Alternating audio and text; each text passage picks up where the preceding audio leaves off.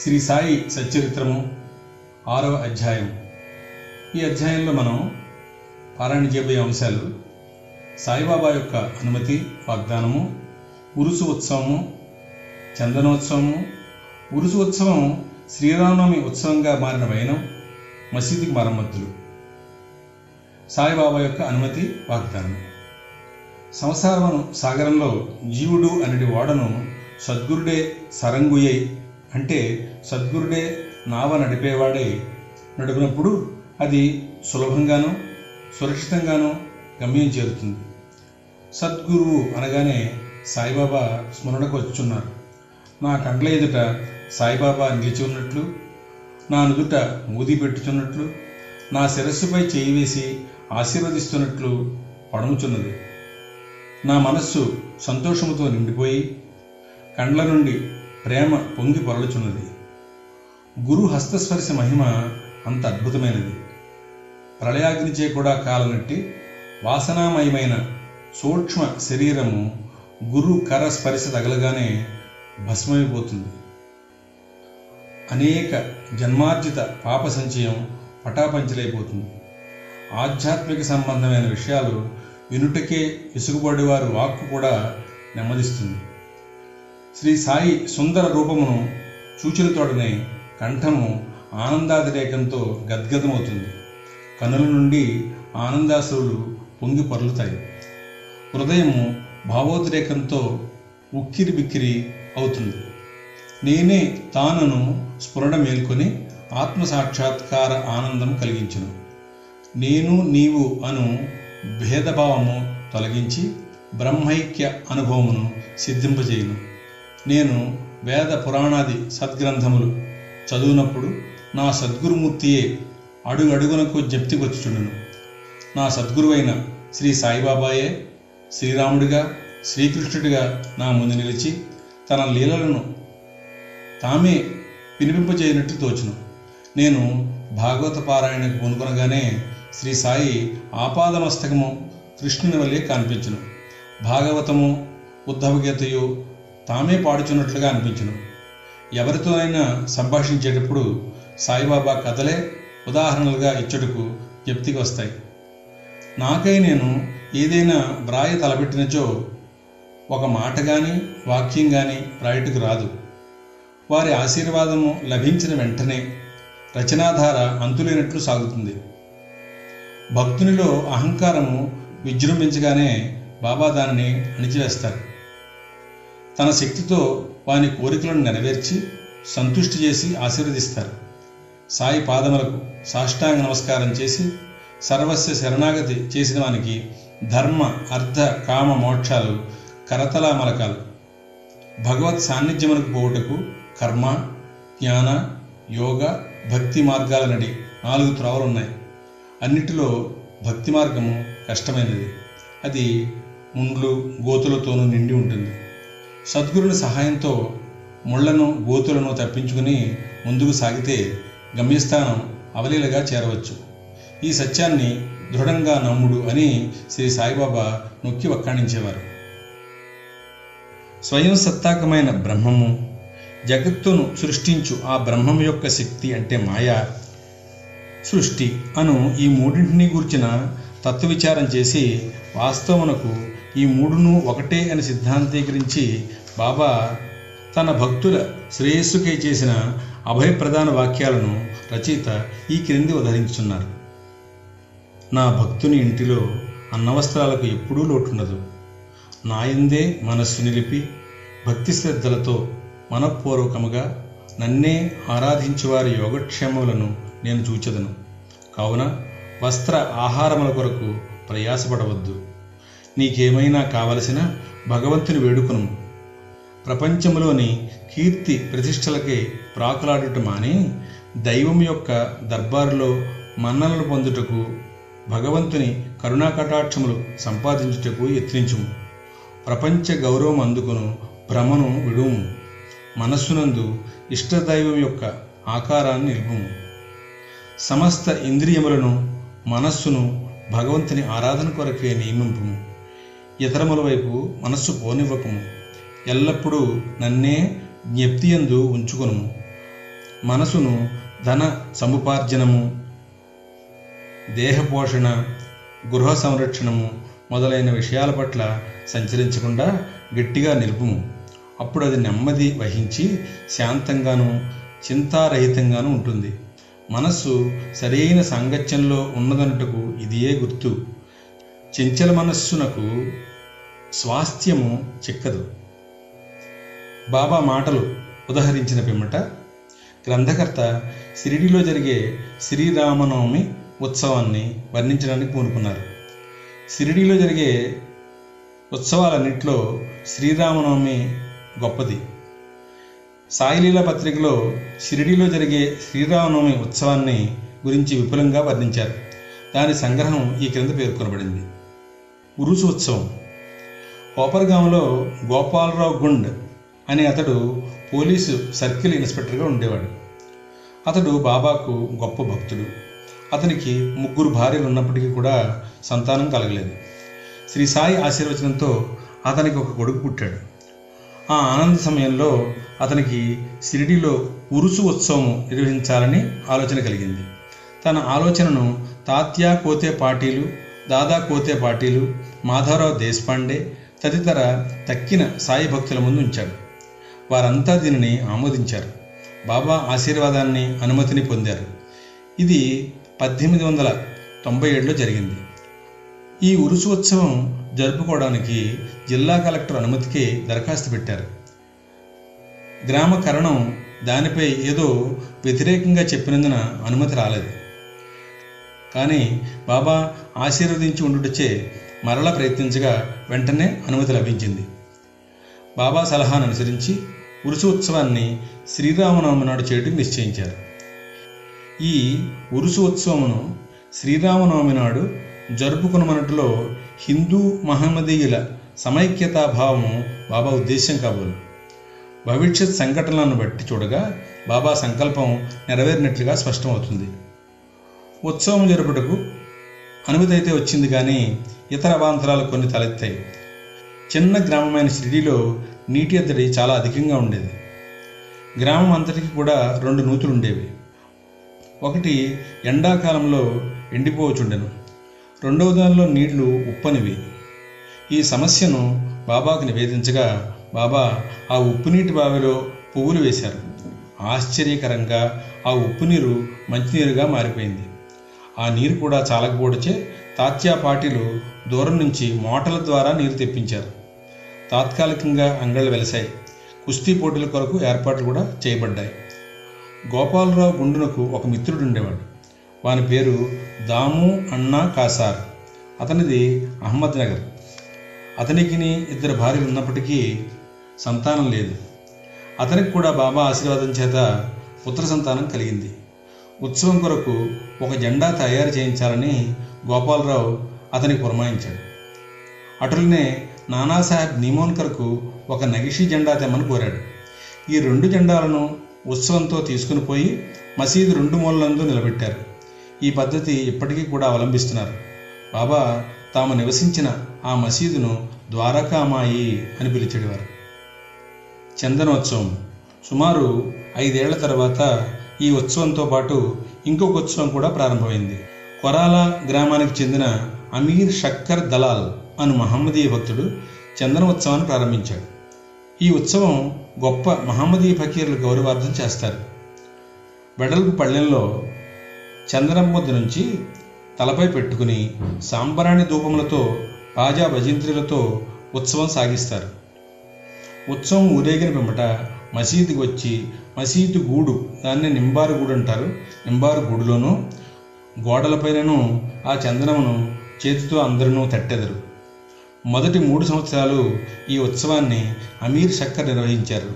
పిమ్మట అతని భార్య ఆ సేవను కొనసాగించారు. ఒకే దినమందు పగలు హిందువుల చేత జెండా ఉత్సవము రాత్రులందు మహమ్మదీయుల చేత చందనోత్సవము ఏ అరమరికలు లేకుండా జరుగుతున్నాయి. ఏర్పాట్లు. షిరిడీలో జరుగు శ్రీరామనవమి ఉత్సవం బాబా భక్తులకు ముఖ్యమైనది. చాలా పవిత్రమైనది. భక్తులందరూ వచ్చి ఈ ఉత్సవంలో పాల్గొంటారు. బయటి ఏర్పాటన్నీ కూడా తాత్యా కోతే పార్టీలు చూసుకునేవారు. ఇంటి లోపల చేయవలసిన పనులన్నీ కూడా రాధాకృష్ణ మాయి అని భక్తురాలు చూస్తుండేవారు. ఉత్సవ దినములలో ఆమె నివాసం భక్తులతో నిండిపోయేది ఆమె వారికి కావలసిన ఏర్పాట్లు చూసుకోవడమే కాకుండా ఉత్సవానికి కావలసిన సరంజామా అంతా కూడా సిద్ధపరుస్తుండేవారు. అంతేకాదు స్వయముగా ఆమె మసీదును శుభ్రపరిచి గోడలకు సున్నము వేస్తుండేవారు. మసీదు గోడలు బాబా వెలిగించే ధుని మూలంగా మసిపెట్టి ఉండేవి. మండుచున్న ధునితో సహా మసీదులోని వస్తువులన్నింటినీ తీసి బయటపెట్టి మసీదు గోడలకు చక్కగా కడిగి ఎల్లవేయిస్తుండేవారు. ఆమె ఇదంతా కూడా బాబా చావడిలో పరుండినప్పుడు చేసేవారు. ఈ పనిని శ్రీరామనవమికి ఒక రోజు ముందే పూర్తి చేస్తుండేవారు. పేదలకు అన్నదానం అంటే బాబాకు చాలా ప్రీతి. అందుచే ఈ ఉత్సవ సమయమందు అన్నదానం విరివిగా చేస్తుండేవారు. భోజన పదార్థాలు మిఠాయిలు రాధాకృష్ణ మా ఇంట్లో విస్తారంగా వండబడేవి. అనేక మంది సంపన్నులైన సాయి భక్తులు స్వచ్ఛందంగా పూనుకొని ఈ సేవలో పాల్గొనేవారు. ఉరుసు శ్రీరామనవమి ఉత్సవంగా మారిన వైనం. ఈ ప్రకారంగా పద్దెనిమిది వందల తొంభై ఏడు నుంచి పంతొమ్మిది వందల పదకొండు వరకు ఉరుసు ఉత్సవం శ్రీరామనవమి నాడు వైభవంగా జరుగుతుండేది రాను రాను అది వృద్ధియగుచు ప్రాముఖ్యం సంతరించుకుంది. పంతొమ్మిది వందల పన్నెండులో ఈ ఉత్సవానికి సంబంధించిన ఒక మార్పు జరిగింది. శ్రీ సాయినాథ సగుణోపాసన గ్రంథకర్త అయిన కృష్ణారావు జోగేశ్వర్ భీష్మ అనేవారు దాదాసాహెబ్ తో కలిసి ఉత్సవానికి వచ్చారు. వారు దీక్షిత్వాడలో బస చేశారు. ఉత్సవం ముందు రోజు కృష్ణారావు దీక్షిత్ వాడ యొక్క వసారాలో పండుకునున్నారు. ఆ సమయంలో లక్ష్మణరావు ఉరఫ్ కాకా మహాజని పూజా పరికరాల పళ్ళెంతో మసీదు పెడుతున్నారు. అతన్ని చూడగానే భీష్మకు ఒక కొత్త ఆలోచన తట్టింది. వెంటనే కాకా మహాజన్ని దగ్గరికి పిలిచి అతనితో ఇలా అన్నారు. ఉరుజోత్సవమును ఉత్సవమును శ్రీరామనవమి నాడు చేయమన్నట్లో భగవదుద్దేశం ఏదయో ఉండవచ్చును. శ్రీరామనవమి హిందువులకు చాలా ముఖ్యమైన పర్వదినము. కనుక ఈ దినమందు రామ జన్మోత్సవము కూడా ఎలా జరుపుకొనకూడదు అని భీష్మ అడిగాను. కాకా మహాజనికి ఆ ఆలోచన బాగా నచ్చింది. తమ సంకల్పానికి బాబా అనుమతి సంపాదించడం కోసం ఆయత్తమయ్యారు. కానీ భగవత్ సంకీర్తన చేయడానికి అంత తక్కువ వ్యవధిలో హరిదాసుని సంపాదించడం కష్టం. ఈ సమస్యను కూడా తుదకు భీష్మయే పరిష్కరించారు. ఎలా అంటే అతని వద్ద రామాఖ్యానము అనే శ్రీరాముల చరిత్ర సిద్ధంగా ఉంది. అతడే దానిని సంకీర్తన చేయుటకు కాకా మహాజని హార్మోనియం వాయించడానికి తీర్మానించారు. చక్కెరతో కలిపిన శొంఠికొండ ప్రసాదాన్ని రాధాకృష్ణమై చేయుటికి ఏర్పాటైంది. బాబా అనుమతి పొందుటకై వారు మసీదుకు వెళ్ళారు. సర్వజ్ఞుడైన బాబా వాడాలో ఏం జరుగుతోంది అని మహాజన్ని ప్రశ్నించారు. బాబా అడిగిన ప్రశ్నలోని అంతరార్థాన్ని మహాజన్ గ్రహించలేక ఏమీ జవాబివ్వక మౌనంగా ఉన్నారు. బాబా అదే ప్రశ్నని భీష్మని అడిగారు. అతడు శ్రీరామనవమి ఉత్సవం చేయవలనను తమ ఆలోచనను బాబాకు వివరించారు. అందరికి బాబా అనుమతి ఇవ్వాలనని కోరారు. బాబా వెంటనే ఆశీర్వదించారు. అందరూ సంతసించి రామజయంతి ఉత్సవానికి సంసిద్ధులయ్యారు. ఆ మరుసటి దినం మసీదును అలంకరించారు. రాధాకృష్ణమయ్యి ఒక ఊయలనిచ్చారు దానిని బాబా కూర్చునే ఆసనం ముందు వేలాడగట్టారు. శ్రీరామ జన్మోత్సవ వేడుక ప్రారంభమైంది. భీష్ముడు కీర్తన చెప్పడానికి లేచారు. మహాజని హార్మోనియం ముందు కూర్చున్నారు. అప్పుడే లెండి నుండి మసీదుకు వచ్చిన బాబా అదంతయు చూచి మహాజనిని పిలిపించారు. రామ జన్మోత్సవం జరుపుటకు బాబా ఒప్పుకునో లేదో ఏమగునో అని జంకుతూ అతడు బాబా వద్దకు వెళ్ళాడు. అదంతయు ఏమని అక్కడ ఊరి ఎందుకు కట్టారని బాబా అతన్ని అడిగారు. శ్రీరామనవమి ఉత్సవం ప్రారంభమైనదని అందులకై ఊయలు కట్టారని అతను చెప్పాడు. బాబా మసీదులో ఉండే భగవంతుని నిర్గుణ స్వరూపమును సూచించే నింబారగూడు నుండి రెండు పూలమాలలు తీసి ఒకటి మహాజన్మడిలో వేసి ఇంకొకటి భీష్మకు పంపించారు. హరికథ ప్రారంభమైంది. రామకథా సంకీర్తనం ముగియగానే భాజా భజంత్రీల మధ్య శ్రీ రామచంద్ర మహారాజుకి జై శ్రీ రామచంద్రమూర్తికి జై అను జయ జయధ్వానములు చేస్తూ పరమ ఉత్సాహంతో అందరూ ఒకరిపై ఒకరు గులాలంటే ఎర్రటి రంగు పొడి చల్లుకున్నారు. అంతలో ఒక గర్జన వినపడింది. భక్తులు చల్లుకున్న గులాల్ ఎలా పడిందో బాబా కంట్లో పడింది. బాబా కోపంతో బిగ్గరగా తిట్టడం ప్రారంభించారు. ఇది చూచి చాలామంది భయంతో పారిపోయారు. కానీ బాబా యొక్క సన్నిహిత భక్తులు మాత్రం అవన్నీ తిట్ల రూపంగా బాబా తమకిచ్చిన ఆశీర్వాదములను గ్రహించి కదలక అక్కడే ఉన్నారు. శ్రీరామ జయంతి నాడు రావణుడు అనే అహంకారాది అరిషడ్వర్గములను సంహరించుటకు శ్రీ సాయి రూపంలో ఉన్న శ్రీరాముడు ఆగ్రహించుట సహజమే కదా అని భావించారు. షిరిడీలో ఏదైనా కొత్తది ప్రారంభించినప్పుడల్లా బాబా కోపించుట ఒక రివాజు. దీనిని తెలిసిన వారు గమ్మున ఊరుకున్నారు.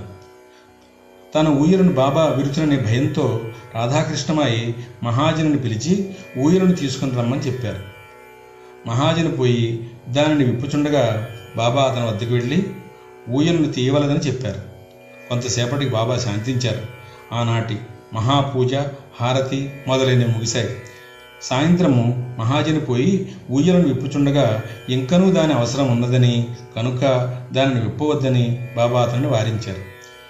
రామనవమి మరుసటి దినాన జరిపే గోపాల కాలోత్సవంతో గాని ఉత్సవం పూర్తి కాదనే విషయం అప్పుడు భక్తులకు స్ఫురించింది. మరునాడు శ్రీకృష్ణ జననం నాడు పాటించు కాలాహండి అను ఉత్సవం జరిపారు. కాలాహండి అనగా నల్లని కొండలో అటుకులు పెరుగు ఉప్పు కారము కలిపి వేలాడగడతారు హరికథ సమాప్తమైన పిమ్మట దీనిని కట్టెతో పగలగొడతారు. రాలిపడిన అటుకులను భక్తులకు ప్రసాదంగా పంచిపెడతారు. శ్రీకృష్ణ పరమాత్ముడు ఈ మాదిరిగానే తన స్నేహితులకు గొల్ల పిల్లవాండ్రకు పంచిపెట్టుచుండెను. ఆ మరుసటి దినము ఇవన్నీ పూర్తి అయిన పిమ్మట ఊయలను విప్పడానికి బాబా సమ్మతించారు. శ్రీరామనవమి వేడుకలు ఈ విధంగా జరిగిపోవచుండగా పగటివేళ పతాకోత్సవం రాత్రి ఎందు చందనోత్సవం కూడా యథావిధిగా జరిగాయి. ఈ విధముగా ఆనాటి నుంచి ఉరుసు ఉత్సవము శ్రీరామనవమి ఉత్సవంగా మారింది. పంతొమ్మిది వందల పదమూడవ సంవత్సరం నుంచి శ్రీరామనవమి ఉత్సవంలోని అంశాల్ని క్రమంగా పెంచారు. చైత్రశుద్ధ పాడ్యం నుంచి రాధాకృష్ణమై నామ సప్తాహము ప్రారంభించేవారు. భక్తులందరూ కూడా వంతుల వారీగా అందులో పాల్గొనేవారు. ఒక్కొక్కప్పుడు రాధాకృష్ణమాయ కూడా వేకోజామునే లేచి భజనలో చేరుతుండేవారు. శ్రీరామనవమి ఉత్సవాలు దేశమంతటా జరగడం వల్ల హరికథా కాలక్షేపం చేయి హరిదాసులు జరగడం చాలా దుర్లభంగా ఉండేది. శ్రీరామనవమికి ఐదు ఆరు రోజుల ముందే ఆధునిక తుకారాం అని పిలువబడే బాలాబువ మాలి అను సంకీర్తనకారుని కాకా మహాజని యాదృచ్ఛికంగా కలియడం తటస్థించింది. శ్రీరామనవమి నాడు సంకీర్తన చేయడానికి మహాజని అతనిని షిరిడీ తోడుకొని వచ్చారు. ఆ మరుసటి సంవత్సరము కూడా అనగా పంతొమ్మిది వందల పద్నాలుగులో తన స్వగ్రామమైన సతారా జిల్లా బృహద్ సిద్ధ కవటే గ్రామంలో ప్లేగు వ్యాపించి ఉండడం చేత బాలాబువ సతార్కర్ సంకీర్తన కార్యక్రమాలు లేక ఖాళీగా ఉన్నారు. కాకాసాహెబ్ దీక్షిత్ ద్వారా బాబా అనుమతి పొంది అతడు షిరిడీకి వచ్చి హరికథా సంకీర్తనం చేశారు. బాబా అతన్ని తగినట్లు సత్కరించారు. పంతొమ్మిది వందల పద్నాలుగో సంవత్సరంలో ప్రతి సంవత్సరం శ్రీరామనవమి నాడు షిరిడీలో సంకీర్తన చేయు బాధ్యతను శ్రీ దాసగణ మహారాజునికి బాబా అప్పగించడం ద్వారా ఏటేటా ఒక్కొక్క కొత్త హరిదాసుని పిలిచే సమస్య శాశ్వతంగా పరిష్కరించబడింది. పంతొమ్మిది వందల పన్నెండు నుంచి ఈ ఉత్సవం రాను రాను వృద్ధి పొందుతోంది. చైత్రశుద్ధ అష్టమి మొదలు ద్వాదశి వరకు షిరిడి తేనె తుట్టవలే ప్రజలతో కిటకిటలాడుతుండేది అంగళ సంఖ్య పెరిగిపోయింది. కుస్తీ పోటీల్లో అనేక మంది ప్రముఖ మల్లులు పాల్గొనేవారు. పేదలకు అన్నసంతర్పణ విరివిగా జరుగుతుండేది. రాధాకృష్ణమాయి కృష్యత షిరిడి ఒక సంస్థానంగా రూపొందింది. వివిధములైన హంగులు అలంకారములు పెరిగాయి. అలంకరించబడిన గుర్రము పల్లకి రథము పాత్రలు వెండి సామాన్లు బాల్టీలు వంట పాత్రలు పటములు నిలువుటద్దాలు మొదలైనవి బహూకరించబడ్డాయి. ఉత్సవానికి ఏనుగులు కూడా వచ్చాయి. ఇవన్నీ ఎంత హెచ్చినప్పటికీ సాయిబాబా దీనిని ఏమాత్రమూ లక్ష్యపెట్టక యథాపూర్వము నిరాడంబరులై ఉండేవారు ఈ ఉత్సవంలో గమనించవలసిన ముఖ్య విషయం ఏమిటంటే హిందువులు మహమ్మదీయులు ఎట్టి అరమరికలు లేకుండా కలిసిమెలిసి ఉత్సవంలో పాలుపంచుకునేవారు ఈనాటి వరకు ఎటువంటి మత కలహాలు షిరిడీలో తలెత్తలేదు. మొదట ఐదు వేల నుంచి ఏడు వేల వరకు యాత్రికులు వచ్చేవారు. క్రమంగా ఈ సంఖ్య డెబ్భై ఐదు వేలకు పెరిగింది. అంత పెద్ద సంఖ్యలో జనులు గుమిగూడినా సరే ఎన్నడూ కూడా అంటువ్యాధులు కానీ అల్లర్లు కానీ సంభవించలేదు. మసీదుకు మరమ్మతులు. గోపాలరావు గుండుకు ఇంకొక మంచి ఆలోచన తట్టింది. ఉరుసోత్సవాన్ని ప్రారంభించిన విధంగానే మసీదును తగినట్లుగా తీర్చిదిద్దాలని నిశ్చయించుకున్నాడు. మసీదు మరమ్మతు చేయి నిమిత్తమై రాళ్ళను తెప్పించి చెక్కించాడు. కానీ ఈ పని బాబా అతనికి నియమించలేదు. నానాసాహెబ్ చాందోర్కర్కు ఆ సేవ లభించింది. రాళ్ళ తాపన కార్యము కాకాసాహెబ్ దీక్షిత్కు నియోగించబడింది. మసీదుకు మరమ్మతులు చేయుట మొదట బాబాకు ఇష్టం లేదు. కానీ భక్తులకు మహాల్సాపతి కల్పించుకొని ఇటులను బాబా అనుమతిని సాధించారు బాబా చావడలో పండుకున్న ఒక్క రాత్రిలో మసీదు నేలను చక్కని రాళ్ళతో తాపన చేయటం ముగించారు. అప్పటి నుండి బాబా గోనిగుడ్డపై కూర్చుండటం మాని చిన్న పరుపు మీద కూర్చొని ప్రారంభించారు. గొప్ప వ్యయ ప్రయాసలతో పంతొమ్మిది వందల పదకొండవ సంవత్సరంలో సభామండపం పూర్తి చేశారు. మసీదుకు ముందున్న జాగా చాలా చిన్నది సౌకర్యంగా లేకుండెను. కాకాసాహెబ్ దీక్షిత్ దానిని విశాలపరిచి పైకప్పు వేయదలిచారు. ఎంతో డబ్బు పెట్టి ఇనప స్తంభాలు మొదలైనవి తెప్పించి పని ప్రారంభించారు. రాత్రంతా కూడా శ్రమపడి స్తంభాలు నాటారు. మరుసటి దినం ప్రాతకాలంలోనే బాబా చావడ నుండి వచ్చి అదంతయు చూచి కోపంతో వారిని పీకి పారవేశారు. ఒక్కసారి బాబా మిక్కిరి కోపోద్యుక్తుడై నాటిన ఇనప స్తంభాన్ని ఒక చేత్తో పగిలిస్తూ రెండో చేత్తో తాత్యా పార్టీలు పీకన పట్టుకున్నారు. తాత్యా తలపాగాను బలవంతంగా తీసి అగ్గిబొలతో నిప్పండించి ఒక గోతులో పారవేశారు. బాబా నేత్రాలు నిప్పు కణాల వలె వెలుగుతున్నాయి. ఎవరికి కూడా బాబా వైపు చూడడానికి ధైర్యం చాలలేదు. అందరూ భయకంపితులయ్యారు. బాబా తన జేబులో నుంచి ఒక రూపాయి తీసి అటువైపు విసిరారు. అది శుభ సమయంలో చేయు ఆహుతి వలె కనపడింది. తాత్యా కూడా చాలా భయపడ్డాడు. తాత్యాకు ఏమి జరగనున్నదో ఎవరికీ ఏమీ తెలియకుండాను. కల్పించుకుని బాబా పట్టు నుండి తాత్యాను విడిపించుటకు ఎవరికీ ధైర్యం చాలలేదు. ఇంతలో కుష్ఠరోగియు బాబా భక్తుడు అగు భాగోజీ సిందే కొంచెం ధైర్యం కూడగట్టుకుని ముందుకు పోగా బాబా వానిని ఒక పక్కకు తోసివేశారు.